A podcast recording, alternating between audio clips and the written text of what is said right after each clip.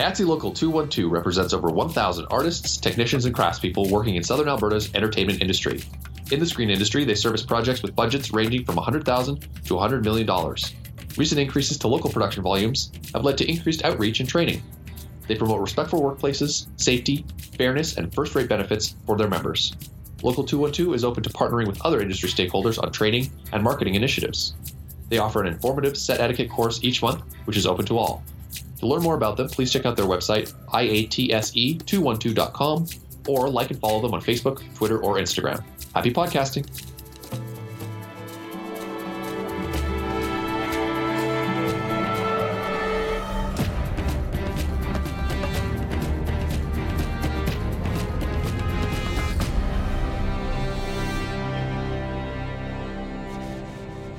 Hello and welcome to the Alberta Filmmakers Podcast. I'm Matt Waterworth. I'm Scott Westby. And we are back for another week of information about the, the Story Summit stuff, especially, but also our usual conversation around film and filmmaking and the screen industries in Alberta. Scott, how was your weekend in Story Summit? Uh, it was so good.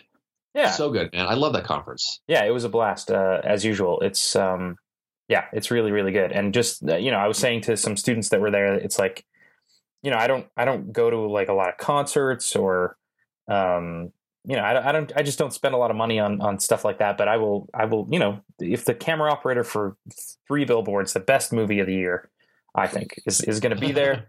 That's a rock star, man. Like you got to go, you got to spend some money on that. So, um, yeah, absolutely. And I mean, it's such a like, it's not a, you know, it's not like a Banff World Media Festival. It's, it's Yeah. more casual. It's, it's way less stressful and it's all about learning and sharing uh, and meeting people. And yeah, it's the best. Uh, you know, I'm, I'm really uh, happy that Ampia puts it on uh, and I hope they continue to do so. yeah, and we're so thankful as well for this uh, uh, this partnership we're doing with Story Summit.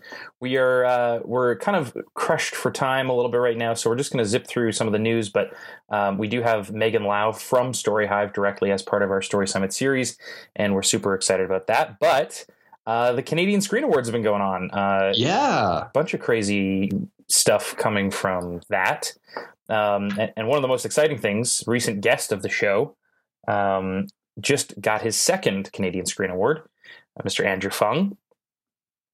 Who, who deserves it. He's so good. yeah, I mean, pretty amazing to beat. Uh, um, I'm forgetting who it was. Um, Dan Aykroyd. Dan Aykroyd, one of the Ghostbusters. Yeah. That's crazy. yeah. And Dan Levy, I think, was nominated for the Yeah, same yeah. category for Schitt's Creek. And he's fantastic at Schitt's Creek. So Amazing. yeah, it's really great. Uh, so congrats to Andrew, and and there's so many people from from Alberta too who also took some awards home. Um, Peter Oldring from uh, from he's Calgary raised uh, for his work on This Is That, um, right, right. which is hilarious. Um, And Wynonna uh, Earp got a digital award of some kind, I think, right?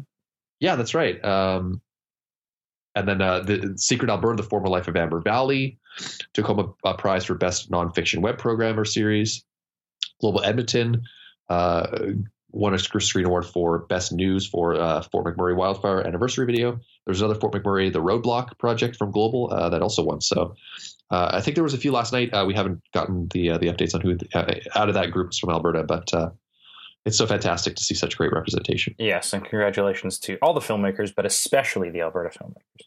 Right. It'd be different if it wasn't the Alberta Filmmakers podcast, but Right. the Alberta Filmmakers are the better ones, you know, Yes. in our hearts. uh, so, what is this Arctic Indigenous Fund?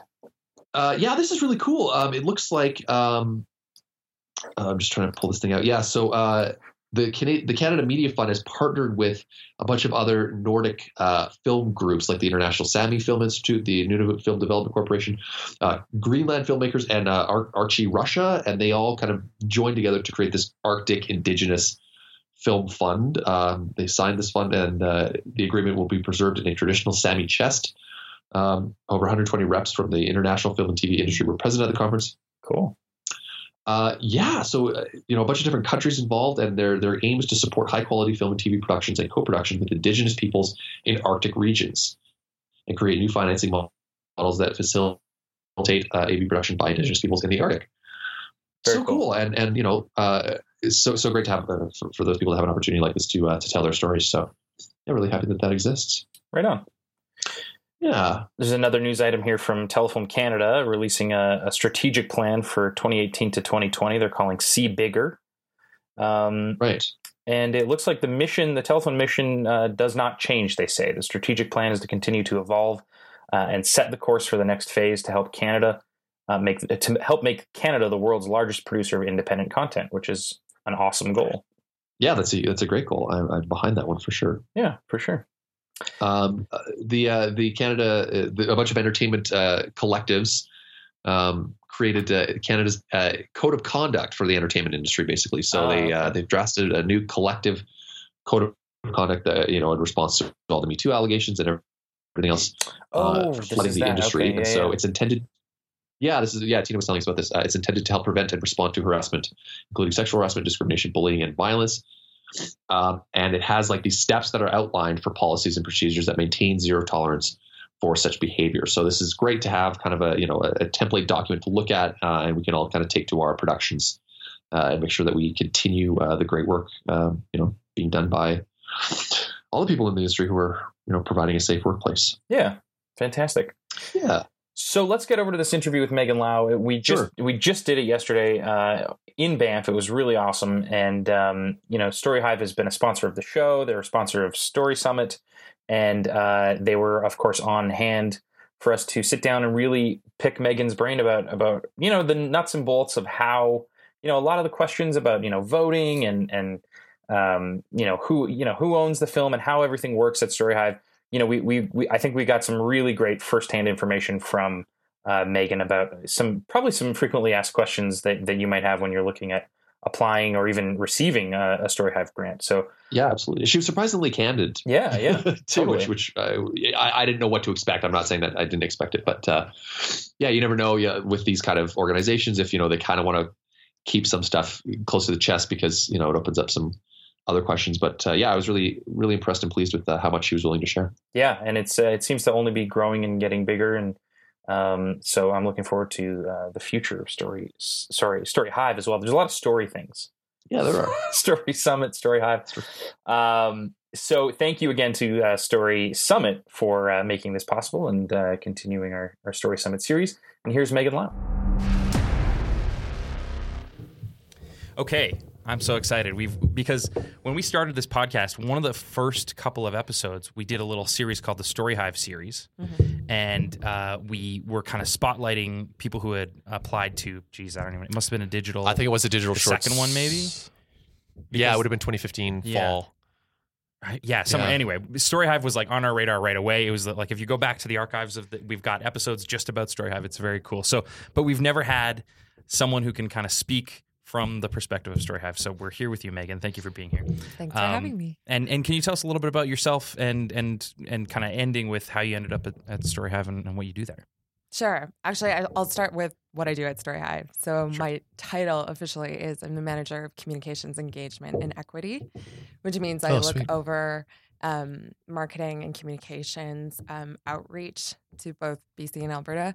Um, and then I'm also initiating any kind of programs um, that are related to diversity. And the, I mean, there's not things that we do that are specific to diversity. It's really woven into everything Yeah, that how- we do. Yeah, that's kind of how you have to do it, right? Yeah, but there's we know we can always do more. So that's something that's a huge passion for me. And so I'm very actively looking for ways that we can improve our program to be more inclusive, more equitable, more just, basically, so that more people can tell their stories and express themselves and have a chance to participate in creativity. Cool. That's really inspiring to me. That's fantastic. Yeah. Um, so I come to this job like having no film and television background actually. okay. Um, Marketing I- background though. No, not No? even. Oh, Like awesome. I'm kind That's even of better, yeah. self-taught. Okay. I'm just very, very um, passionate about artists. Like I'm kind of more on that administrative side. So we were just talking about, you know, building relationships and how important that is. Like I see that every day in my work and like how my career so far. So I went to school, I studied communication. So not marketing specifically. Like I was just interested in how media impacts society. Sure. Like I really wanted to like write a really long paper about Mad Men. You know, Cool. like Right. Yeah, yeah, yeah. Totally. um, and what that said about gender today or Right. something yeah, like that, absolutely. right? Yeah. Like I, I, I wish I could do that now. I, I want to Uh, go down that route right now, but we yeah. can't. Um, and then I ended up doing a master's in publishing because I was really Oh, cool. interested in um, doing magazine publishing. Cool. But uh, the first year that I was doing my master's, the iPad came out, and that Oh, so just a It blew it all up. Yeah. It really did. Yeah. Yeah. But you have not a- as much as we thought. I remember Well, thinking this is the end This of is books. the end of yeah.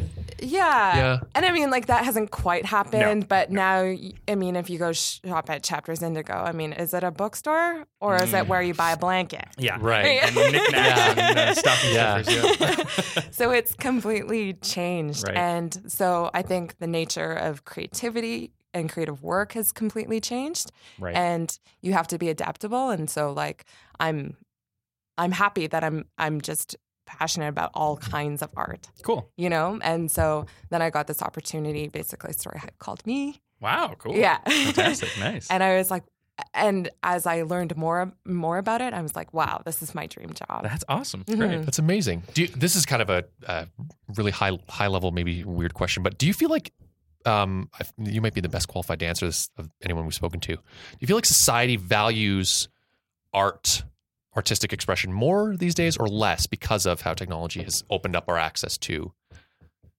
Mhm. art? Do you feel like we're because we're so inundated with it that we don't put as much value on it, or because we can get it for free, or is it like we understand it more now and we feel like, oh, this is amazing? Like, what's your what's your That's thinking a on that? great Yeah. That's a great question. question. And, and we haven't mentioned to the audience that we're here at Story Summit. Yeah. in Right, where we're all thinking beautiful about this stuff. and yeah, Yeah. we're being yeah, we're, we've got data and info, and yeah, so that's a great question. Um, I think people can't live without stories. And when we're talking about stories, we're really talking about like, I can't live without my Netflix account. right? I can't live without my Spotify subscription. Right. Right. Right. Um, and I think even though, like, frankly, probably a lot of people are stealing stuff and they expect it for free. Yeah. Yeah. Um, I will, like, if Spotify doubles the subscription fee, I will probably still pay Yeah. for it. Right. Like, it's yeah. pretty essential to my Right. life now. That's that's such a great answer, a story. Yeah. You know, because it's true. Yeah. Like that's what we're all hooked on, right? It's like, Yeah. and, and because the news cycle's getting so much faster, and we're able to just watch more. You know, we just crave it more and more and more all the time. And when you think about something like a platform like Instagram, like we are literally always watching stories. So we're watching stories on the toilet. Little Right, yeah. stories. Right, yeah. yeah, yeah. Stories, And yeah. everyone is involved in the production of that. Right. Right. Right? Right. Yeah, yeah. And so are you conscious that you value it? Probably, Probably- most people not. Right. Right. But, you're addicted to it, right? you're So it's like, absolutely yeah. So you might not it. conscious that Yeah. you value, you know, cigarettes, but if you're addicted to them, Yeah. But uh, yeah, the way I notice that if if it's an addiction is when I'm watching stories and then someone who I expect to have a story doesn't have a story. I go, "Where's their story today?" Mhm. And I'm like, "Oh, I, I can't believe I even noticed that because it's so Right. innocuous that I'm just Hmm. yeah." Um, I, yeah. yeah. I can't wait or imagine the day where I don't hear anything about Trump. Can you imagine like what that day would feel like? so, so it brings up this whole story hive, the, the name story hive. Mhm. Um, tell me about that, about like how broad of thinking that is, and and where they kind of how they approach this whole because they blew up our industry, I would say, in a great way. Absolutely. That's Right. great to hear. Yeah, I well, absolutely. I actually like I've not been around for that long, so Oh, I okay. don't quite know. So before Story Hive, the only way really to get money for anything was was through the AFA for something you know of that that level, Right. Yeah. which was about fifteen thousand bucks. Sorry, and- I thought you meant in terms of like, well, how did the name come around? yeah, well, that too. I mean, the name you know implies a, a, a more strategic thinking, I think, and more. I think the um, well, we're we're moving away from anything that refers specifically to like bees and hives. Right. Like the the identity used to reflect that a lot, Yeah. but that ethos is still there in terms of like you work collectively. Yeah, exactly, right? Well, and your crowd, your crowdsourcing totally content in a way, right? Yeah, yeah, yeah, yeah. And it absolutely was. It was so innovative on the part of the people that started the program to um, funnel the this pot of funds into people. right. You know, like rather than competing in the like Right. prestige programming Right. Is arena. that- And is that why? Because I, just assume this, and I- don't know, but is that why Story Hive came about? Was because Telus was becoming a broadcaster, and and there had to be some money set aside for public access. Is that correct? more or less. So we're not a broadcaster. Telus isn't a broadcaster. No, we don't have any channels. We don't Oh, have any okay. linear channels. Oh, okay. But it's because we do sell cable. Right. So it was part of a part of uh, a larger kind of CRTC mandate Exactly. to give back. Yeah. yeah, okay. yeah. And so most people you'll see they'll have the linear channel. They decided we're going totally digital. Right. and That's interesting. Okay. Yeah. Cool. and invest in the creative communities Yeah. in BC and Alberta. Yeah. Okay. So All right. so when when Mhm. Story Hive started, that was I mean the first the first round. I think it was like six projects, maybe Five digital five shorts. five digital shorts that were Mhm. made. We were just um, hanging out with one of the filmmakers, Spencer Estabrooks. Yeah, that's right. Mhm. Yeah. Um, and we're good friends with Olaf too, who did Yeah. who did uh, Hello Hello, World. World. And I remember being at the Ampia Awards the following year, Mhm. which is kind of the Alberta Film and Television Awards, and uh, most of the projects were up for awards, and we started realizing like, oh, this is like what a great way to to get quality work, Mhm. right? It wasn't just about you know ten thousand dollars; it was about oh, um, grassroots bringing up that next generation of Mhm. filmmakers. Totally. Um, There's a question, you know, when when um, when we get uh, potential students to the SAIT film and video program, in order to apply, you have to fill out a, a questionnaire where you go to someone who is working in the industry hmm and say, "What is it? What is it like?" And they basically the instructors want guys like Scott and I to say. It sucks, and here's the reality, and it's 14 hour days, and all that Yeah. stuff, so that they get that before they go. they, into they the scare away a lot of the students, I think, yeah. which is Yeah. smart. Um, but one of the questions is, what is the outlook like for uh, film and television in Alberta right now? Is it would you say the industry is is looking up? And Mhm. and I'm and it's because of Story Story Hive as well as like the Film Center and, and a lot of exciting things. But I don't think, like you say, Scott, there, I don't think there's been a time. Certainly not in like the ten years that we've been in the industry, where there's more funds available for filmmakers, Completely and agree. Story Hive is a huge part of that. Yeah, and, and a critical part. Yeah. very quickly. Um, so you, we've been talking a lot. No, not at all. Why don't you talk for a while? What, what has this sparked in your in your any Uh, comments about this? Or, I'm just thinking about like so we say a lot that we fund f- filmmakers, we don't fund films. right. And um, so I think that we're really aligned in that sense. Like, um, we need to build pathways from people getting their first $10,000 from StoryHive to be able to do their next thing that's like Right. bigger and bigger Right. and bigger. Right. And part of that is like that we build partnerships with like minded organizations, right? Like you're making these connections here in Alberta, and we need to make the connections also to Telefilm and all the Right, broadcasters yeah. and make sure that um, they know about the Story Hive creators Right. because they're doing awesome work. Yeah, but that's exactly they're true. also really focused on what their project is, right? Maybe it's their first time in there learning, and that like they should really invest and spend time on Yeah. that. Right. Um, and so we want to support them by giving them training and also connecting them to people that like should see them work, see their work. Yeah. Yeah. So that's that's a little bit of what's happening in the background as well. Like people think we're just looking at the films and we get to cut the check and it like yeah. ends Exactly. there. Right. There's so much relationship building Right. along And, the well, way. and the training too is so so critical. Yeah. Um, yeah. Tell us about the, the NSI connection and the partnership Yeah. there. Yeah. So um, if you are one of our lucky grantees, uh, along with getting your fabulous grant, you also are paired with a mentor from the NSI, um, sometimes even two. Um, and th- I've, I've heard those partnerships can be really, really invaluable because I know for a fact that they are. Yeah. Yeah. yeah. and you know, so like especially if it's your first film, like just to be able to have someone there for you, like your um what was that like who wants to be a millionaire was like call a friend. Right. Yeah. Yeah. Yeah. Yeah, yeah. right. Yeah. Cool. Yeah. And Yeah. so we were talking to some young SAIT students here yesterday at lunch, and they were like, oh, wh- like, what would I do if I ran into this and this scenario? It was just like, call your mentor or call your Absolutely. your project manager on your Story Hive team should really be there to support you as well. Because so we want you to succeed. Totally, yeah. Yeah. And it's so great that, that you that you have that you provide the mentor because you know what we often uh, look at when we're applying to a grant is uh, you know who can we attach to this as an executive producer, mentor, person. Mhm. The the application may not ask for it, Mhm. but it but it says to the funder, you know, we're going to get this done no matter what. Yeah. If We get know that we don't know something, everything. We Right. have someone to go to who's going to help us Yeah. course correct, right? Yeah, so yeah. yeah, it's I think it's great that you do and, that. and I think a lot of filmmakers, um, you know, have this kind of maverick attitude of, of uh, I might not know everything, but I'm going to figure it out myself. right. Um, and I think that can be a huge misstep. And that's a lesson that I've learned painfully a lot of times because I'm pretty stubborn and, and proud, I think, about that. Um, so, so to kind of put a mentor on a new filmmaker, I think can teach them not only what whatever the mentor teaches them, but the value of having someone like that yeah. To to just ask questions of and work just work with in that capacity. You know, like in any industry, when we look at our heroes, we're like, the person succeeded because they had a mentor, and they always give credit to that person, Right, right? yeah. Yeah. For sure. Absolutely. Uh, so uh, I, I'd like to get into more of the nitty gritty about the application process and, and Let's the grants. And so, Yeah. um, so when when things started off, every every edition was a voting thing, Mhm. and that's not the case anymore. Mhm. And when I mean, tell us about voting and why that's part of the whole process.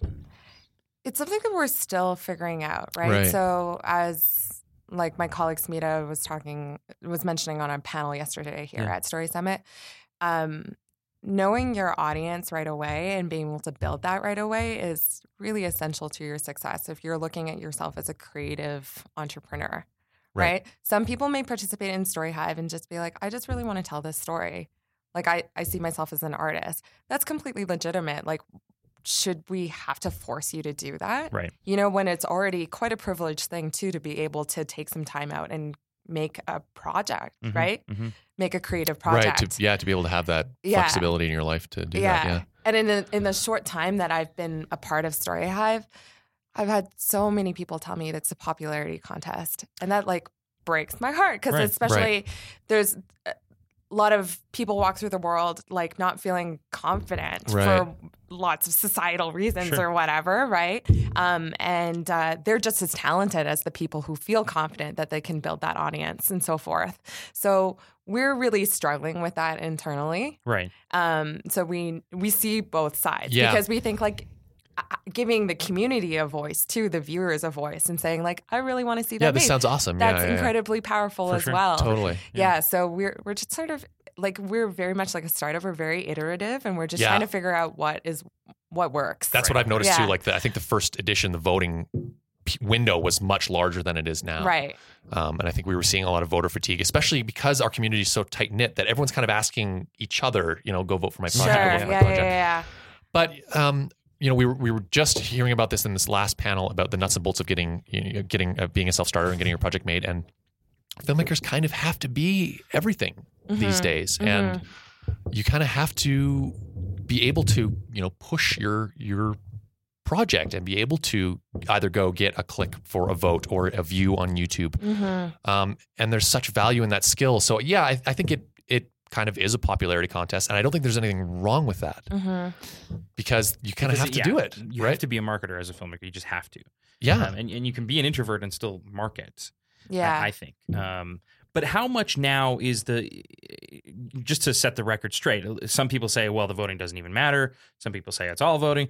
Is there is voting now one of the components? Is there a jury as well that kind of makes the final selection?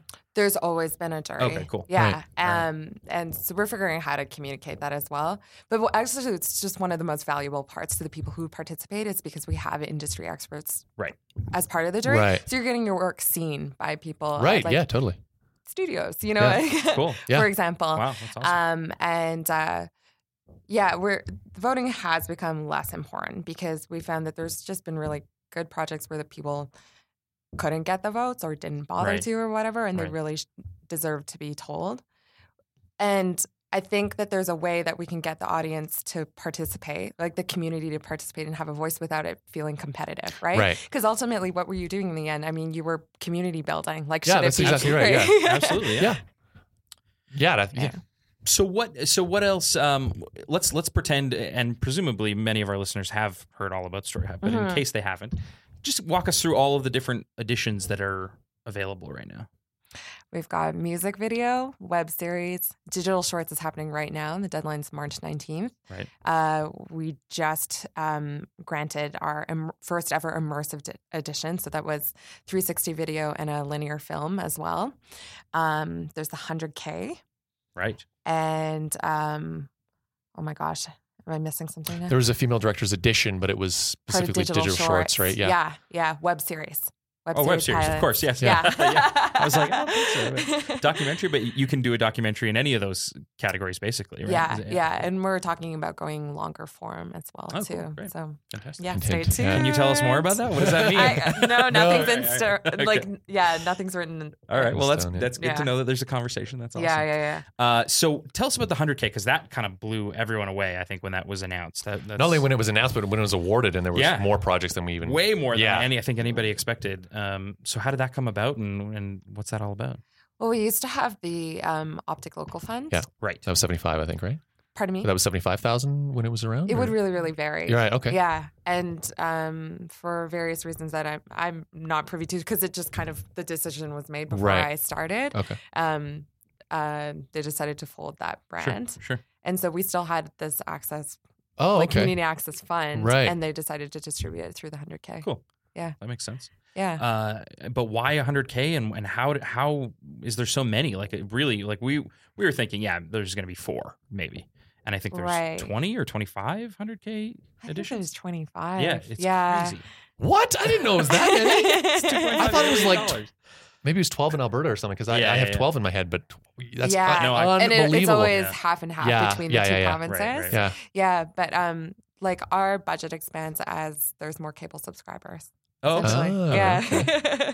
which is great. Which is another thing that you know, as Storyhive was starting, and and I, I was thinking, wow, what a great thing for TELUS Mhm. as well, right? Because Mhm. it's it is a grassroots way to spread the TELUS brand and get people subscribing because then they can see all this content that they've you know that they care about. Yeah, yeah. Um, I became a Telus subscriber because of StoryHive, because of the the work that is being done, and and That's you super know, oh, I'm sure that's not a awesome. unique story at all. Yeah, yeah, absolutely. I think we should give back to the whoever's giving to us, right? Yeah. Like which Yeah, I think it's, and I didn't realize though that it's related to membership. The amount of money you're you're spending on uh, not membership but subscriptions, like cable yeah. subscriptions. yeah, yeah, yeah. Okay, that's very interesting. So the more we do subscribe, So if you're listening, maybe you should subscribe to Yeah, TELUS. Yeah, if, if you Yeah. really, yeah, if you are a person in Fernie and you really want to make a film, like Yeah. maybe you buy a subscription because we need to give back there. for sure, for sure, Yeah. and you've got you've got access to everything that gets made too, right? Yeah. On the VOD, so Yeah, you can see yeah, exactly. cool. And I mean to see, I mean to see One Hit Die, for example. yeah, I'm watching Walking Dead, yeah. and there's a TELUS VOD commercial, but it's One Hit Die. Mhm. Like that's incredible. That's amazing. yeah, for for for a local filmmaker that I know yeah, to be getting advertising during one of the biggest shows in the world. yeah. that's amazing. That It's is- so compelling to watch someone you know, right? Oh, totally. Like yeah. it can be your community or whatever, but then if it's like, yeah, your friend, Yeah. Yeah. you're like, I Oh my love God. this. Yeah, totally, totally. Yeah, yeah. yeah, more yeah. Walking Dead, more One Hit Yeah. Die. The Calgary Film Center is a world class screen based production facility suitably equipped and serviced so you can execute your next project with ease. They have 50,000 square feet of purpose built sound stages and 25,000 square feet of multi purpose warehouse and workshop spaces, complemented by their anchor tenant, William F. White, which is Canada's oldest and largest provider of professional motion picture, television, and digital and theatrical equipment. Uh, at the Calgary Film Center, their aim is to deliver production support for local, national, and international screen industry projects in a purpose built venue designed to service individual client needs. As well, the Calgary Film Center delivers programs to engage and support innovation and excellence in their film and tel- in the film and television industry. And one of those uh, programs is the uh, Project Lab, which you need to check out on calgaryfilmcenter.com uh, if you're looking for some funding for your next project. Uh, so again, check out calgaryfilmcenter.com. And now back to the show.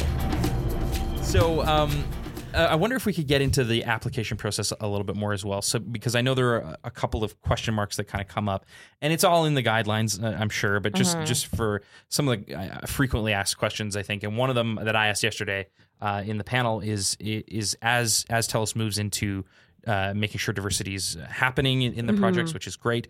Um, you know, one of the the things that has to happen now is a female creator has to be in one of the the uh, Key creative. creative creatives, roles, yeah. right? yeah. So, what are those roles? Writer, director, producer, or DP. Um, I think editor as well as Smita mentioned, and then you can be the head animator if we're doing an animation Oh, edition. cool. So that's actually one of the Oh, additions animate- I of forgot. course, yeah. right, yes. Has there been one of those before in animation? There's no one- one and only. Oh, okay. Oh, okay, all right. It it didn't receive as many applications as you can imagine. It's Just there's not as many people. it's such a doing niche it. Right. kind of thing. Yeah. and so laborious, right? Yeah. Wow. Yeah. That's that's but but Not that like not all filmmaking isn't. well, and that, it's so interesting to see the contrast of of the the immersive edition, which got so many. Right? How many did that That's so true. did that edition get? How many applications? 167. 167. Yeah. For which for, animated? for immersive edition. For immersive, For immersive, yeah. yeah, yeah, That's yeah. amazing. That's so Whereas Whereas- that seems laborious far as well. less than 100 for animation. wow. Really? Yeah. okay. All right. Yeah. Yeah. Interesting. Okay. Huh. I think the grant amount might have been very appealing to people. Right. Right. Yeah. Forty thousand dollars. Yeah, but But it's also Two a lot. Yeah, it's two pieces, Yeah. and the immersive component of it is going to be more expensive to make, right? Especially. Absolutely. like in post. Yeah. Mm. Yeah. So, I- I mean, one thing that's exciting about, and and uh, maybe I should stop calling Telus a broadcaster if if, if that's Yeah, we're not a broadcaster. Okay, so what so what would Telus be then? Uh, a cable provider? Is that what's the I think so. or just a telecom? I don't know. ISP. Yeah, uh, yeah, Um, telco. Okay, Okay. Yeah. So so one thing that uh, is interesting because that because Telus is is a private organization, hmm um, whereas we're used to getting money from a public organization like the Alberta Foundation for the Arts or Yeah. the Alberta Media Fund. Um, because that's public money, there are certain rules about how it can be used and spent, and some make total sense. Um, Mhm. but uh, so, for example, I think I think one thing that's interesting is can you can use that money to in whatever way makes sense to get the film made. Is that correct?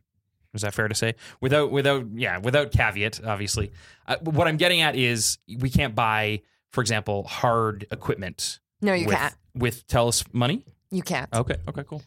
right. Um, not yeah, not to my understanding, but so you do submit a budget with your application, Yeah. and um, that gets moderated as well. So if you don't have a budget that makes sense, you're still eligible to apply, but you will get notes from our team Right, to right. adjust it beforehand, and then you'll also work with your mentor after you're Okay, granted cool. to make sure that that's still makes sense, Right. And there's adjustments that happen Gotcha. along the way. So eligible, eligible eligible costs for your film are not. You couldn't buy like a camera. you can rent. You can rent. Right. You can Okay. rent anything Okay. you want. Cool. Yeah. yeah, no, Yeah, you can't just like take gifts home. Yeah, yeah, yeah. Yeah, enough. Okay. Uh, and so, what what are, what are some common questions that you might come up against uh, when people are going through the application process? Hmm. Uh, yeah, people definitely want to ask about the voting. Right. I hope we've Um, cleared that up now. Yeah. Yeah. um, what do they want to know? They do ask, uh, uh, what should the pitch video look like? Ah, okay. Yeah. yeah. Right. Okay. Um, so a lot of people don't do this, but you should go on our website and see which pitches have been successfully Right. Funded. Of course. But the the answer to that really is like it doesn't have to look any particular way because Right. it's really really varied. We've had a lot of people just talk to camera, Right. Right. And then we've seen people like shoot stuff like almost as a really mini mini proof of Right. concept, um, and they've all been successful. Yeah. Yeah, but So I guess it depends on your project. Right? depends yeah. on your project, but like go and do that's a great way to do research. Whereas some people might be looking at like Kickstarter videos or whatever. We actually link to that in our application, Oh. but you're also on the site. Like spend some time there. Yeah, yeah. You can see who got it. Yeah, Yeah, Totally, yeah. yeah. And, and I mean, you have to weigh, you know, am I pitching this story or am I pitching myself as a storyteller? Totally. Or, or is there something like the concept itself or like a Sharkosaurus, you know, I don't think it was sold on the story. Yeah. Um, it's just such an awesome concept. Yeah, yeah. and those are both different strategies. Yeah, and exactly. they've, they've both worked. Right, exactly. I don't think there's Yeah. a wrong answer. It's just um, what kind of what works best for you. Yeah, and we're looking more and more um, in terms of what are you doing behind the camera to change up the industry. So if you're like, I'm actually spending a lot of time to find diverse voices in my writer's room, for example. Right. Mhm. That's really compelling to us. You're doing some kind of like social innovation Yeah. on your on your film project. Right. That's really cool. Right. Awesome. Okay. Yeah. Good to know. Um, so let, let's let's pretend it's a digital short and you have ten thousand dollars. Um, Mhm. Is that all you're allowed to spend on that short? No, you're actually um, you're allowed to get other funding. Okay. You actually just can't get like a broadcast license. Okay. hmm Yeah. If you've had a broadcast broadcast license in the last three years, then you're actually you're not eligible for a Story Hive Right. funding. Cool. Mhm. Oh, right. Yeah. yeah. uh, Yes. Mm-hmm. True enough. I remember that. Uh, so the um, the the big problem with Storyhive is you own my film for ten years after I make it. Right. Not What? You don't? myth. yeah, we love that. This is the best part of it. Yeah. in my- yeah, uh, creators own all their IP. Yeah. That's great. And uh, in fact, so we got a question the other day that was like, oh, what if I wanted to do a film that was, you know, kind of raunchy or something like that? Well, all the stuff that we need to put that you deliver to Story Hive has to be like PG or Yeah. G. Right, right. But you could shoot those other scenes and do your own sort of director's cut, and you Oh. own that too. And you own. Oh, Interesting. yeah, cool. we would want to review it and say whether or not that should have Telus Right, branding right. on it. But Fair enough. um, you made it. You Wow. like That's you can have it. Yeah. I didn't like I, I set you up for that question, obviously, Yeah. but I didn't know that, that that's a very cool, kind of interesting side side piece of information. That's Yeah. good. yeah, cool. So I'm a successful Story Hive filmmaker. Mhm. What happens now? I, I got my ten thousand. You got you got the email that Yeah. says congratulations. Yeah. What's the the very next step? It's the really unsexy part, which is like, well, you get the Oprah phone call first, right? oh, you get the phone one, call. that, Oh, like, yeah, you get the Who one that's gets to like, make those calls? our project manager. Ah, yeah, so tell them that. You get to- yeah, Yeah, yeah, yeah. exactly. That must be a great day. So they do the you get the Oprah phone call and then and then you um y- you do the business affairs side of it.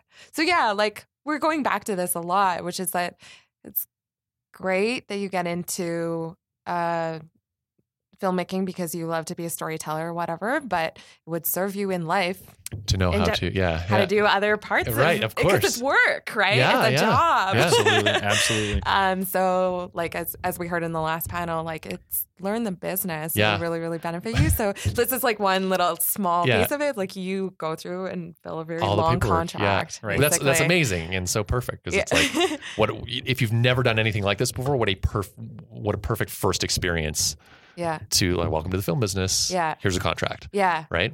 And it's very friendly. It's not an Oh, adversarial Yeah, yeah, thing yeah, or yeah. whatever. And like everyone's super motivated, obviously. Yeah, um, and then there's a really fun part, which is like you come to a creators workshop. So that's either This is you what I wanted to hear about because Yeah. I've never been through it, and I'm always jealous of the filmmakers that do get to do it. This sounds so fun. And so it's a it's a day designed that you meet the other people in your cohort, essentially, you know, your digital shorts cohort. So you see other people in the province who are um, doing this like journey along with you, and then you also meet your NSI mentors, and then you meet members of the Story Hive team. Um, and we talk about how to work with Story Hive. Um, there's usually a keynote speaker, someone from the industry, to talk about filmmaking and their journey and Cool. you know, their sort of keys to success. Um, hopefully, it's a little bit inspiring. a little bit scary and a little bit inspiring. It's like the perfect balance. Yeah, yeah. Um, and then like some one-on-one time for you to um, pitch your project to others, um, meet your mentor, talk about what your process is going to be like, and then your production timeline is like pretty short. So you yeah, pretty much the other like thing. Yeah, get. Sometimes we say like. Once you get the call, like maybe Get to work, yeah. get to work, Right, yeah, yeah. like before you even show up to the workshop, because that those weeks go by quickly. Right. Oh, yeah. right. Yeah. Fair enough. So what what ex- what kind of range of experience is in that room for successful Story Hive applicants? I guess do you do you find a lot of them have have done something before, or is it mixed? Or It's pretty mixed. Yeah? Yeah. We've had um, first time filmmakers. Um, so we we talk about Mayumi Yoshida a lot, who did Akashi, won the top award in BC for the female directors edition. right? So she first time filmmaker goes on to get a Banff fellowship. So she's at the World like Banff World Media Festival Right. Yes. Yes. Yes. meet some NBC people. So she um, enters the NBC Universal Shorts Co- Festival contest, wins Outstanding Writer, Wow. Unreal. first film. Unreal. Yeah.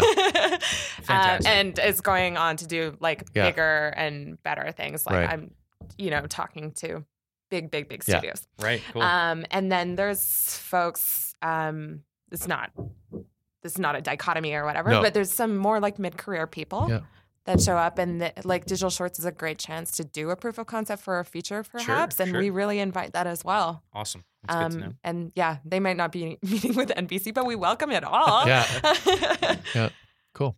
Um, oh damn it! I had a great question and now I've forgotten it. Well, Save one, me. one sparked for me, which is which is, and maybe we're not there yet, and and by no means is that a bad thing, but because again, so much amazing stuff and just Mhm. money being coming to filmmakers is great. But one, pardon me, problem that I've identified, and I don't know if there's a solution even, but but it was so great to see uh, your colleague uh, on a panel with the Alberta Media Fund Mhm. and uh, ATB, who's doing Mhm. gap financing. Is Bridge there- financing. What's that? Bridge, Oh, financing. right? yeah. Yes. I got Uh, spanked for saying gap financing by a bank once. yeah. Yeah. Um, so one one challenge I think filmmakers face is like, let's say I want to make uh, I'll I'll give myself the perfect number a twenty five thousand dollar short film. There's just not a way to do it for less than that. Mhm. Um, and let's say I approach uh, Story Hive and the uh, AFA. Um, so there's two opportunities for the perfect amount of funding I need. How convenient. Is there any way to get those two to talk together, talk with each other? Because the problem is, of course, you can go to one or the other and say, "Look, I need this other chunk of funding that I'm hoping to get from another source, hmm but I but it's not guaranteed." Yeah. So obviously, that's not going to be be very helpful for your application. A jury's going to look at that and go, "Well, I, you know, if without this other piece of funding, we can't really fund our side of it." Yeah. So it's a chicken and egg scenario, and I wonder if there's any way, if there's a partnership forming, or if there's any discussion happening around something like that, where Maybe starting today. okay, all right, good, good. Because yeah, it's Currently not at the moment. I mean, that is that is you know the grant system in Canada, you know, is amazing, and uh, I know for a fact that Hollywood is is jealous that it exists because they don't have anything like it. But it, there is an issue with the amount of time and uncertainty in the waiting. You know, Mhm. there's no way around that. Mhm. But generally speaking, you kind of have to cobble a few grants together, and and Yeah. that's a that's a massive challenge. right. And it's so it's so calendar based. Yeah. Um, yeah, that is kind of an issue that filmmakers face. Yeah, I think. I mean, yeah. I wonder if I wonder if a solution, as I think about it myself, I wonder, I wonder if, I, like I said, we're you know we heard some really cool stuff from ATB yesterday Yeah. about about loans, and they have this obviously they have Alberta Booster and this thing called Lender, which sounds really cool. Um, That's so really cool. yeah, I've I'm like, I wonder this. how many folks are using it. I don't know Yeah. about this. but le- so I think it's lender or lenders, and it's a program where they they identify people who are in, interested in investing in the arts, but it is not a grant; it is a loan. So so you can put your project up on this this platform that they have, and if you can reach half of your funding goal from these independent Right. financiers, uh, ATB will come in with the other half oh, cool. but the total amount is still a loan.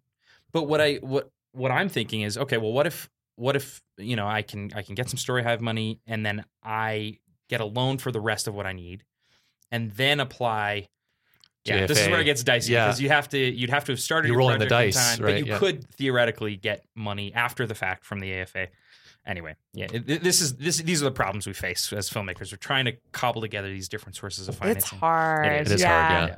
I think Story Hive, the beauty of it is that it, it actually is really easy money. It is, yeah. Like as someone who had to write grants for a really long Right. time Yeah. um, and do all that reporting or whatever, like Story Hive is like a piece of cake. It's Yeah. pretty easy, and Uh, actually the by turnaround time, yeah, Right. Yeah. The turnaround time is not that bad. I mean, compared to Oh, totally. Yeah, you can wait. financing. You can Yeah. wait four to Feedback. six months. Yeah. Yeah, yeah. So I mean, we really strive to be an easy funder so that Right. you can focus on other things. Do you? Is there? Has there become kind of a ratio in your head about um, how many applicants there are versus how many projects are funded? Kind of in a in a typical round, let's say digital shorts round. Do, do you have any sort of It's not a ratio. Like, like we well just like know- generally you know generally let's say we finance 10 projects and there are 100 applicants is there is Yeah. that are there metrics like that that exist in the story hive world that you or, is it kind of random No, because it's just been hard. Like you're not comparing apples to apples, Right, right? Especially when you're doing the different editions, yeah of right? course Like we just spoke about animation to immersive. It's totally Yeah, different. We actually just come into each um, jury room knowing how much money we have to spend, Right. irregardless of how many applications Oh, okay. we received. oh that's good Yeah. to know yeah Yeah. okay cool So, uh, going back to that that filmmaker who theoretical filmmaker who was successful with with a Story Hive application attends uh, the what was it called the, The Creators Workshop. Creators Workshop. Yeah. Cool. Um, gets their mentor, and now they get their ten thousand dollars right away. Oh that was my question Ah. yeah what's the what's the cash flow like Um, or their You hundred get- thousand dollars. I actually haven't seen the contract. oh, okay Okay. Okay. So um, I I, I wonder if I'm- you could ask a friend I- and yeah. see what their contract I look am like. I am teeing you up, which is that there are drawdowns. I just don't know specifically how much and when. yeah, yeah. Um, but so I mean, for the listeners, we could say you don't get all your money up front. you don't get. But yeah, and but on the hundred k, I think it's not as bad I think as it's you a might lot. think. I think you get a lot of it up front. Yeah. I mean, the mm. reality is, it's this is hard. Like people have had to take out loans. They've had to Yeah. ask for big, big favors. Yeah. We're very aware of that. Like Yeah. we want to do better on that front. On the other hand, can you give a hundred percent like from that's the get that's dicey yeah That's very. That's For a huge sure. gamble on our Yeah, part. absolutely. Yeah, absolutely. Well, and I mean, the same goes for any. You know, if you're playing at, at the hundred thousand dollar level, like sure, it's it's not a lot of money, and you know, if you're if you're thinking about a million dollar movie, which actually it's, that's actually not not too bad at all. But yeah. um, yeah, like like yeah. I mean, the tel- you know the telefilm micro budget program, which we went through a couple years ago, was only 127, Mhm. right? So it's not that much bigger. Yeah. Mhm. So yeah, I mean, yeah, we had to take out a loan for that, and we're still paying that back, and that's just Yeah. part of filmmaking. Unfortunately, you know, Mhm. at least there's a hundred thousand that you can start with. Mhm.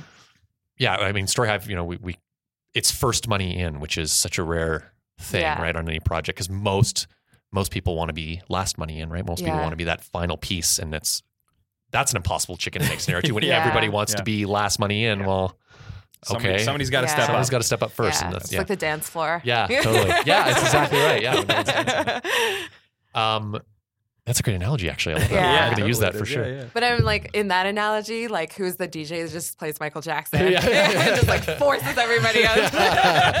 Yeah, absolutely. Yeah, Is just that Story Hive? Story Hive is the DJ. the DJ, and it's just Billie Jean on a loop. Yeah. Um, so, what are some challenges that Story Hive, if you can speak candidly, Mm-hmm. that Story Hive is having, or or some you know some things that you're bumping up against, or, or feeling like um, filmmakers could maybe help with, or or just know, or is there? hmm. What a generous question. Thank you. Yeah. No, I just mean like you know like it's we everyone assumes that granting organizations or Mhm. you know telecoms or whoever are these Big Brother esque you know these shadowy figures that are doling out money to you know us peasants, but but that's never the case. That's never the case, and we learned this through telefilm, especially was they're Yeah. they're people like us and they're passionate about what we're doing and they're there and they're accessible, and they have issues too, and we can help them with those issues. Yeah. Um, long long way about asking that question, I think, but Um, I was thinking yesterday that the thing that makes our job like joyful is n- the people. right, So if you're a really engaged filmmaker with us, like we give you the money and you really participate and you're grateful. Like I don't I don't mean that in like Thank sending you for it- giving like me this sending money, us like yeah, fruit yeah. baskets or anything like that. But, I think engaged is the right word. Yeah. Enga- yeah. There are those people who'll take the money and then you never hear from them. Yeah. And that's not so good. Yeah. Yeah, I, I don't mean to make us sound like we're completely benevolent or whatever, but it's a very special opportunity that you get to learn in this way. right, And people who really make the most, like the people who are really engaged, do get the most out of it because they make the most out of it, right? right, yeah, Like yeah. They're putting in a lot. That's like any the that's like any situation, like but yeah, any situation. Yeah. Yeah. And I think um, when we're really strapped for time and we're feeling like we're putting in those really long hours, when we get like a nice note from a creator, like we're like, okay, we'll, we'll keep going. Yeah. Yeah. Well, and, Yeah. it, it shocks me how how some filmmakers perceive this opportunity as something negative or, or feel like, well, I didn't make it and I'm uh, I'm mad at them now. It's or feel like they deserve it. yeah, right. and, and Yeah. that's like and they're that's- owed this, or Yeah. And like you say with this filmmaker who had the NBC Shorts success, like like Mhm. you want that for everyone. Absolutely. And and and I I feel like people don't get that that it's like of course they want you to succeed because then they can say you know we were the We did this, that yeah, yeah, Like, yeah. we made that so of course they want filmmakers to succeed it's it's silly to me well, and it's such a clear, like it's such a clear path to growth that we've never really had before. yeah. And because you have that mentorship component, and because you have that training component, this is a this is a perfect first step in a in a filmmaking career. hmm or second step in a filmmaking career. And and because you've you know, you know if you continue to have these conversations with a telefilm and and people who can help provide that that second step, Yeah. right? Then suddenly there is a path that a lot of filmmakers can walk that's kind of laid out for them that will help shepherd them into a fulfilling career in this industry, which is insanely difficult. Yeah. Um, but I don't think it's been a, easier than it is today. Hopefully. Um, yeah. This is a great way of blowing smoke up your ass, but I but I believe it as well. Um, no to be but to be honest I remember sitting in a Starbucks and seeing a poster for for Story Hive and not really knowing what it was this was my Yeah. first interaction with it and seeing but it laid it out like ten thousand dollars for for a short film for grants digital shorts yeah. and I was like there's something this is no Too good there's to be so- there- true. yeah Yeah. Yeah. It's well, and for me, I was thinking it's the voting that's the, you know it's this is Telus promoting themselves, right right Mhm. Um, which I don't think was was not true, but but I think we were missing right the vision of of you know what the long game was. I think, Yeah, for yeah. I'd say another thing that would really help us is just more of the community building. Like if filmmakers go out and find other people to participate, because we really want to expand it. We keep on going Oh. back to this diversity and inclusion Yeah, yeah, thing, yeah. but we're really looking for stories that haven't been told before. Right. And so, like, a lot of people who have been successful with us, like, want to come back and get more money. And we're like, great, we love you. We want to Yeah. work with you more. But it'd be so awesome if you knew someone who was up Yeah. and coming that was just like a talent that we couldn't reach because Whose story hasn't been told yet. yeah, because Right. like they're in Fort Mac and like we just frankly can't get there and we don't have the relationships there yet. Right. Um, and to get more indigenous storytellers, Right. more women, more people of color to be able to like just to give them that support and say your story is important too. Yeah. What you have to say like should be funded by Story Hive Right. as well. That would be huge. Yeah. Right. Yeah. Well, hopefully people are listening to that. Yeah. so are you finding that um, a lot of the applications are coming in are kind of one or two person teams? Like how many how many come in more fully formed with that larger kind of creative team? It's kind of hard to say Yeah. because we can only see what is shown on the application. So Right. sometimes people Oh, have fair enough. the Sure. team, Okay. Yeah. but it's Right. not represented because you have to create a profile in the creator directory, and Right. sometimes like for different reasons, Yeah. like time strapped or whatever. Like the people Or you're the one doing the grant and they're you know yeah, doing something yeah, else yeah, or whatever. Yeah. yeah. And uh, so we can definitely see people like groups of Story Hive people in like in different permutations Right. Go up there and we're like, oh, that looks fully formed or whatever. But it like another team with just like one person on the application could very Could have a team of yeah. okay. yeah, Great. right, yeah. right. So hard to say. Yeah but but it is you know kind of a a good way to put your best foot forward if you can have diversity and inclusion and equality within that application. I would think right. Absolutely. Yeah. Yeah. show yeah, that yeah. you are bringing in you know other voices into your project. Yeah, yeah. And we actually have a space in the application for you to express that Right. too. So it used to be very checkbox, right? Like, do you have a woman? Do you have? Yeah. It's like yeah, sure. Yeah, yeah, yeah. I'll find one. Uh, yeah. yeah. And like, um, say you were gender non-binary or trans or something, we didn't have a checkbox for that. Um, that in itself could be problematic or whatever. But so we just have a Oh, blank see. text Right. field now Tell us that says, right. yeah, what are you doing to make the Right, industry right. better, essentially, and interpret that any way that you want. Sure. Yeah, and talk Cool. to us. Yeah. Yeah. Great.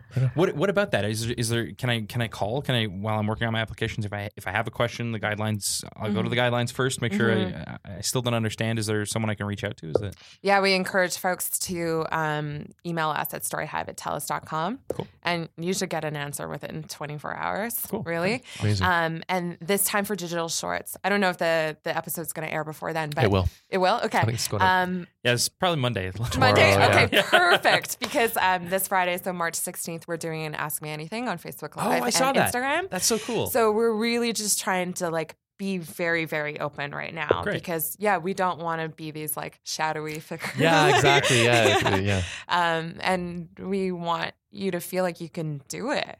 cool. Like that the application shouldn't be like, oh, I've, I've got to take a week off work to make like the perfect 60 second video or Right. whatever. That you you just try, right. you know? Yeah. Yeah. Cool. Yeah. What would you say is the most common mistake people make on their applications?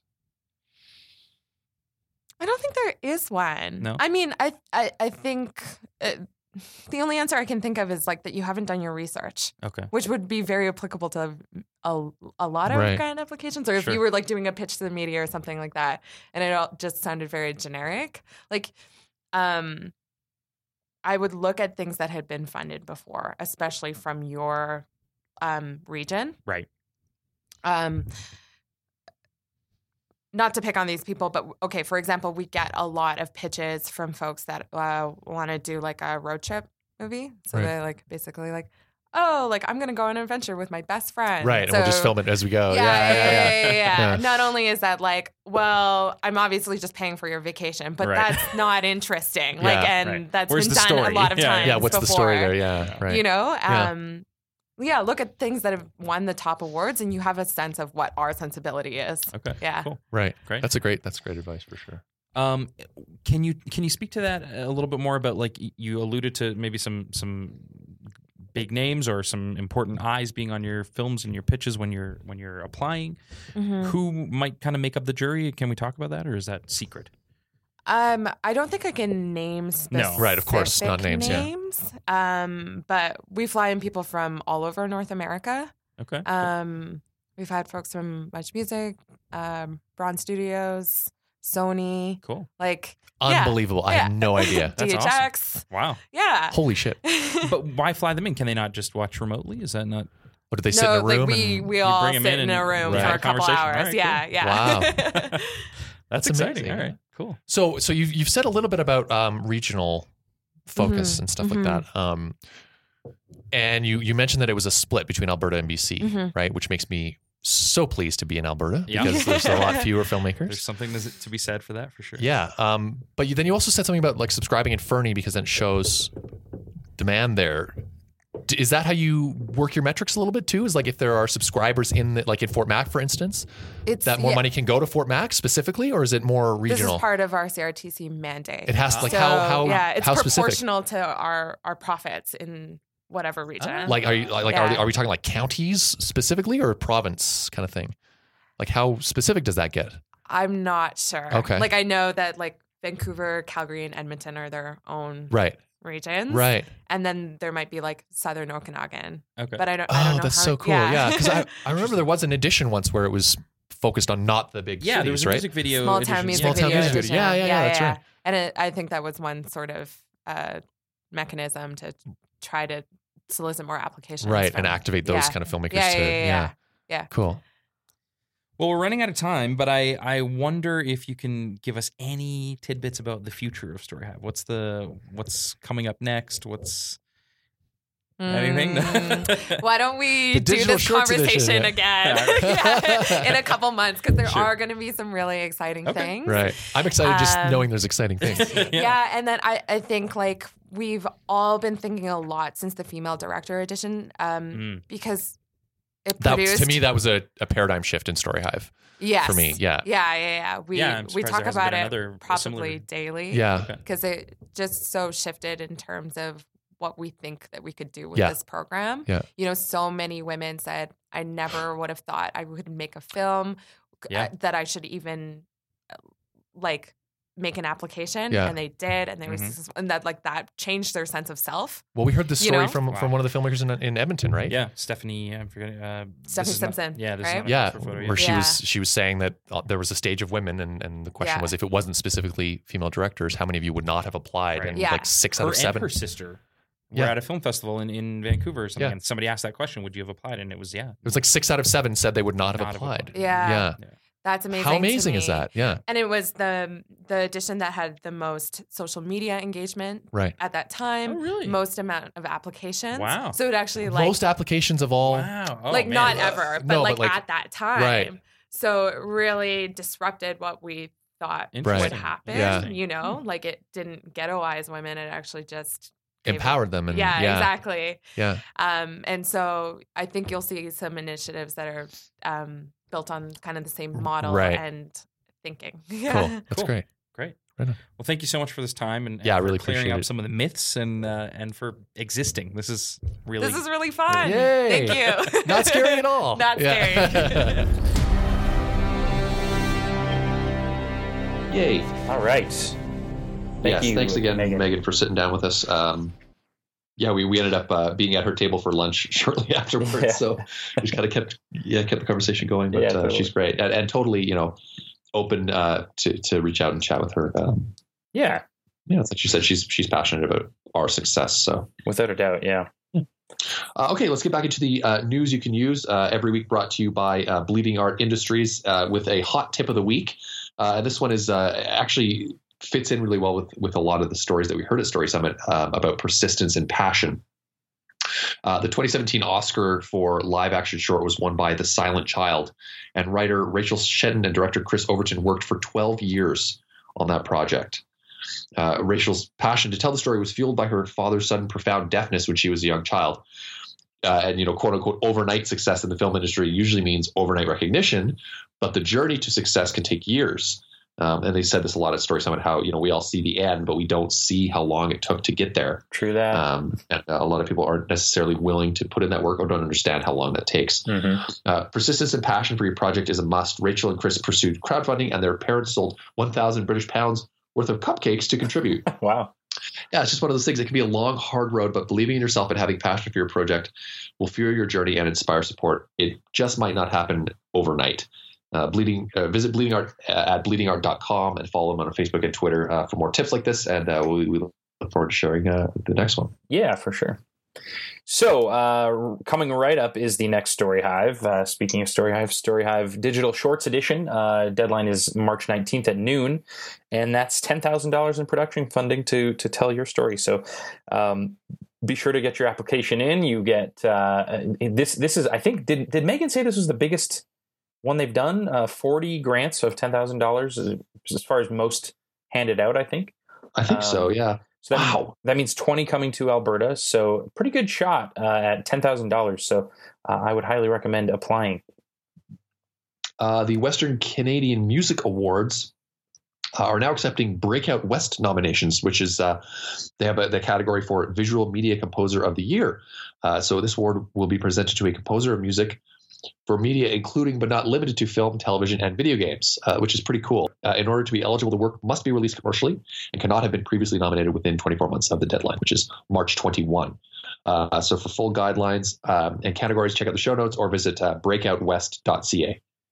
Spring 2018 member screening uh, call for submissions is uh, now open from the CSIF. So, so this is the event that CSIF puts on um, uh, regularly, uh, screening their member films, and it's all happening at Theater Junction Grand. Which, if you haven't been to a, a screening there yet, is just fantastic. I was at Artifact over the weekend, and uh, what a great place to uh, to have uh, your film shown. So, the deadline for submissions is Friday, March 23rd at midnight, and you want to send a link to your recently completed film made after May 2016 with a synopsis and filmmaker bio to programming at csif.org.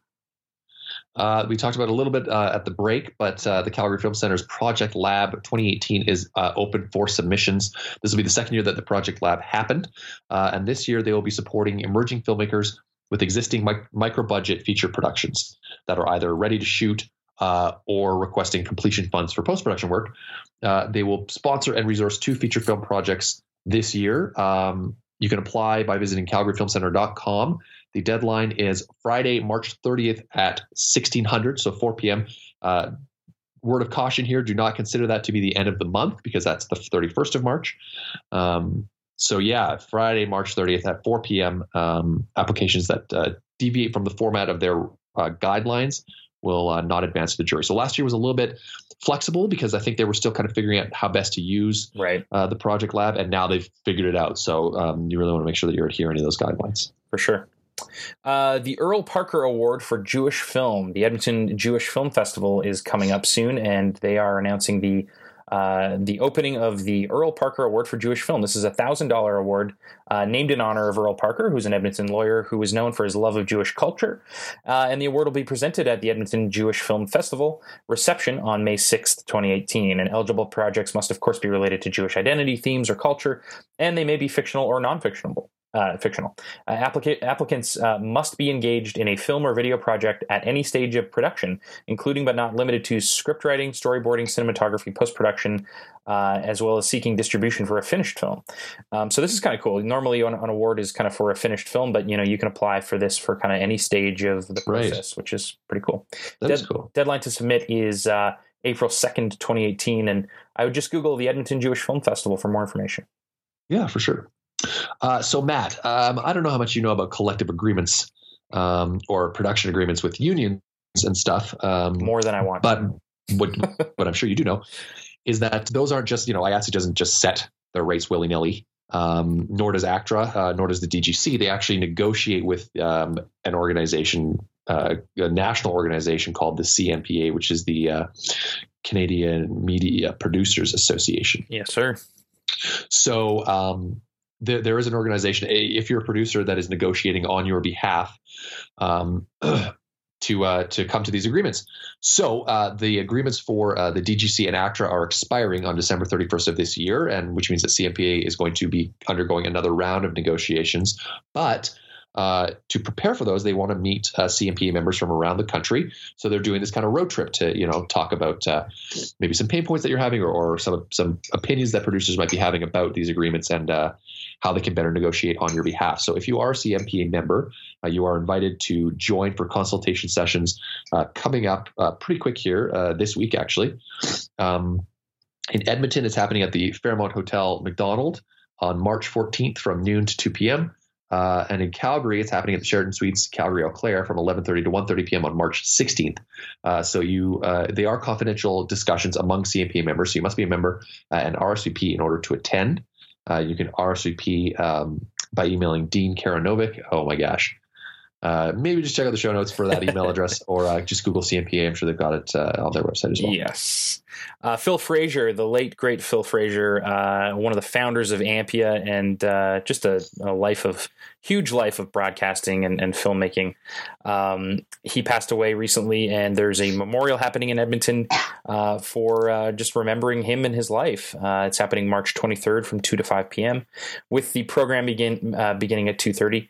Um, and uh, yeah, you, you, should definitely make it uh, to that if you can, because um, we've got to we've got to remember to uh, honor those who came before us, and uh, and I think it would be a, cool uh, event to attend for any filmmaker. Probably very inspiring, I would think.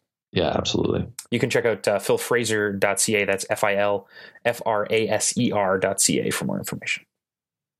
Uh, FAVA's seventh annual FAVA Fest, which is a film and video arts festival, springs into action on April 17th, and it lasts for five days. Is this? Has it always been five? No, days? I think this is new. This is awesome. Yeah. Uh, during the week, they'll showcase films by FAVA filmmakers in Best of the Fest screenings with a diverse range of content and style. Uh, they're partnering with Dead Fest on Thursday night to bring a screening of Edmonton cult favorite Hello Mary, Mary Lou. Prom Night 2, where the audience can get dolled up in their best or goriest 80s prom attire. Uh, this is so cool. Uh, the, the, the Friday night feature event is a 25th anniversary screening of Two Brothers, a Girl, and a Gun, with a rare opportunity to see it in 35 millimeter print, uh, followed by a Q and A with filmmaker uh, Bill Hornecker and actor Sean Johnson. Nice. Um, uh, uh, there's so much to say. yeah, there's just so much to say. So just check yeah, out fava.ca uh, and then check out FavaFest. Yeah, there's a lot going on. So uh, very cool. And uh, if you're in Edmonton, you must you must attend this. And if you're in Calgary, see if you can get up to attend it as well. For sure. Uh, or anywhere else outside of the big cities? uh, Monograph is pleased to present Amanda Dawn Christie's first feature length film called Spectres of Shortwave. Uh, this event is for invited guests, uh, and admission is pay by donation or pay what you can. Um, and it's happening at the uh, M Media Screening Room, um, which is a really cool space that I haven't been to in a while. Um, but it's happening on March 28th, 2018 from 8 to 10 p.m. Um, and it appears it's being presented by Monograph, and it says here 35 millimeter to 2K video with 5.1 surround sound. I, am not quite sure what that means, but it, I think that's cool if, either way, if it's being presented on 35 or 2K. Um, so it sounds like a cool project. Um, I'm not sure how you get uh, invited, but I would check uh, in with M Media to uh, if you're interested in seeing this. Um, so if you're thinking of applying for uh, Telefilm's Talent to Watch program this year, um, or or next year, or kind of or thinking about marketing your film in general, uh, the Talent to Watch program has a pretty specific marketing component. Um, and I know we get asked about it a lot. You know, how, how did you go about doing that? Um, and FAVA has a, a, workshop coming up. It's kind of an e-learning workshop, so you can probably take this if you're based in Calgary or uh, Red Deer or Lethbridge or you know any of the other towns that are um, interested in the program. So this is put on by a company called Magnify Digital. Uh, and is planning a series of discoverability workshops to equip filmmakers and producers across Canada with the tools and expertise to meet the marketing requirement requirements of the Telefilm Talent Watch application. So it's specifically designed for this application. Wow. Uh, they'll be training filmmakers to define their target audience, conduct and analyze market research, shape an actionable strategy, and identify key performance indicators indicators which help them meet the application requirements of the Talent Watch program loaded with free tools uh, as well as tips and case studies. It is a two part virtual workshop, two times two hours. Uh, that shows you how to build digital marketing strategies. So they're talking about identifying audiences, social media, preparing your one page promotion distribution strategy. Very, very cool. Um, so it's going to be delivered uh, on an e-learning platform that offers visuals of the trainer and the, the slide deck along with live chat and tech support.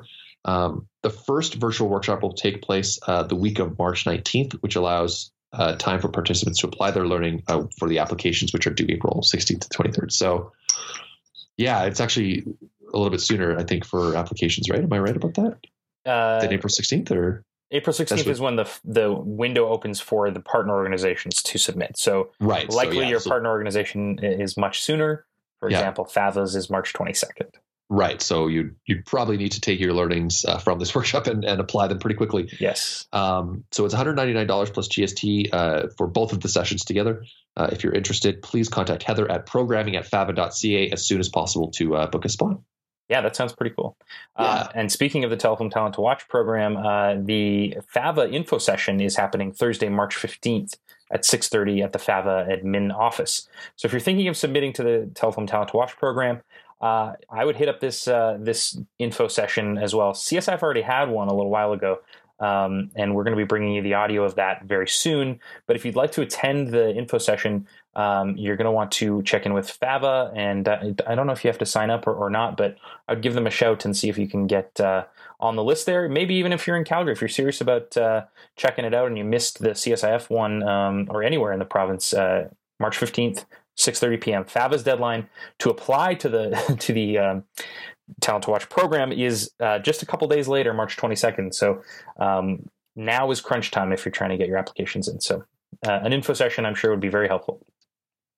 Uh, NUTV, which is uh, the University of Calgary's uh, film program, uh, is putting on uh, a summer film school, and it provides beginner filmmakers with a crash course in all the skills you need to bring a story to life on camera. So, if uh, you're just new to this and you want to kind of learn how to make movies, this is a great program to go through. it runs from May to September and will require an availability of two to three days a week. Um, so, it's a full on summer school, which is great. Um, for more information, uh, there's lots there's lots to know about it, but check out uh, send your application to ed at nutv.ca. Uh, by this Friday is actually when uh, when the deadline to apply is. So I uh, probably want to check it out sooner than later. And uh, another set etiquette and protocol uh, course happening very soon. Uh, this time instructed by Gail Kennedy. Actually, she seems to be doing be doing them fairly regularly, which is yeah, great. It looks like uh, yeah. developed uh, by industry unions and taught by industry professionals. This workshop is a must for those considering film and television careers, is what the info says, and it's uh, not lying. It, it, literally is a must to get into the Directors Guild of Canada or IATSE, which is where you can start working on some of the bigger shows that come to town. Um, the uh, this one is happening on uh, looks like March 23rd at 6 p.m. Um, and it is happening at the IATSE local building, um, and it's forty dollars for uh, members, non-members, permits, and uh, anybody else. So uh, you can check out uh, the show notes for more information on that. not this upcoming Saturday, but the week following on March 24th uh, CSIF is hosting a blocking for film workshop uh, hosted by a gentleman named Matt Waterworth, who will be uh, kind of sharing everything there is to know about blocking, starting with blocking theory, uh, you know, learning from the masters throughout film history. Um, and uh, yeah, you could probably speak to this better than I can, Matt. no, I mean that's that's kind of the, the short version of it. I'm looking forward to it. Uh, um, but yeah, that's uh, the other pieces that I want to get uh, participants hands on uh, with some actors, and uh, you know, seeing uh, seeing how their own blocking and blocking plans can work. Right. Yeah. Uh, and getting on their right. feet with it. Yeah. Very cool. So you have to register via Eventbrite, and the deadline to register for the course is March 19th. it's $120 for members, 160 for non-members, and again, that's happening Saturday, March 24th, from 10 a.m. to 5 p.m. Check out csif.org. and just navigate through the workshops tab to find more information. Awesome. So, uh, a couple of things shooting uh, as usual. Wynonna Earp continues in season three here, uh, and Tin Star is shooting season two. Um, let us know if you've got a. Oh, I guess Christmas cupcakes. Christmas just, cupcakes started yeah. Uh, on Sunday. That's right. Just went to camera. So, congrats to them. And if you've got a, a, sh- a, project you're shooting, we'd love to talk about it. So, let us know. Uh, info at or what is it? Hello at uh, abfilmcast.ca is our email address if you want to share some of that information with us yeah, we always love to share that with the community. Uh, okay, recommendations for the week. Oh, we usually prepare these beforehand. uh, you know what? I'm I'm going to recommend uh, the that graphic design. We were talking a little bit actually off off mic with uh, Megan about how you know I think some of the uh, the Story Hive projects. Um, and I think a lot of filmmakers, including myself, we, we, all think we can do it all, and, and we try to try to you know, and, and sometimes we can do a lot of stuff really well. But graphic design seems to be the area where you may not want to just leave it to to yourself, in the jack of all trades, to uh, to get something that's um, something that's great, uh, or or at least you know looks looks decent enough to look professional. So right. Um, so yeah, I would highly recommend. Uh, you know, if you, if you have uh, any need for a, a, poster or a box art for your Story Hive project, get in touch with me. I, I have a wonderful graphic designer. She happens to be the graphic designer for this show uh, and I live with her. So uh, what? so Britt can help you out if you're interested. She's she's very interested in getting more involved with movie posters and things like that. So if you need, yeah, she's great. She's designer, designed our logo, our business cards, yeah, yeah, all that stuff. Um, I would love to connect you. So that is my recommendation.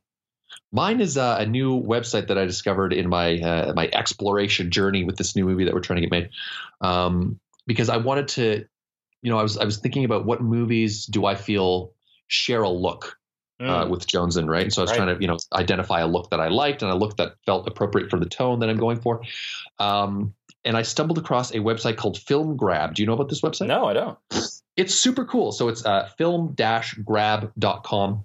Okay. and uh, it's it's basically designed to just kind of look at what movies look like. So they they just I don't know who runs this website, but they're still active, and they just go through movies and just pull you know some iconic shots, um, and and just they've got this massive library of some of the best shot films uh, ever made, and you can just it's just a great way to visually scan through because they've they've got the arranged just by photo, not even the title until you hover over it. oh, cool. So if you find a photo that looks, oh, that kind of looks like the movie that that I want to make, you can click in, see more shots from it. Interesting. It's a great way to create, you know, a visual lookbook or uh, you know, find some movies that really have a look that uh, that you like. So yeah, film dash grab.com uh, and and definitely check it out. It's very cool. What a fantastic tool. That's awesome. Yeah. Well, uh, thank you so much, as usual, to Briar for putting all the news and deadlines and info together. If you've got anything you want to let us know about, uh, you know, you can email us at hello at abfilmcast.ca. And that kind of puts things in her world and our world. And we'd love to share what's going on in your world. If you've got job calls or, or screenings, whatever it is, we want to we want to hear about it. Yeah, absolutely. And also thanks to Chad, uh, who does our music, uh, Britt, who does our graphic design, and Seth, who edits the podcast every week. Couldn't do this without those four folks, so thank you so much to them. Absolutely. Um, as we said before, if you want to reach out to us, uh, please do so at hello at abfilmcast.ca or find us on Twitter, Instagram, Facebook, and SoundCloud, all at abfilmcast. Uh, and of course, please subscribe on iTunes. It actually does help uh, iTunes push the podcast into uh, The five stars. Yeah. listeners. And yeah, exactly. And five stars, please. Yeah. Uh, okay, so let's get into a final uh, message from our sponsor, APA, the Alberta Post Production Association. And then once you are finished listening to that, go Go make something.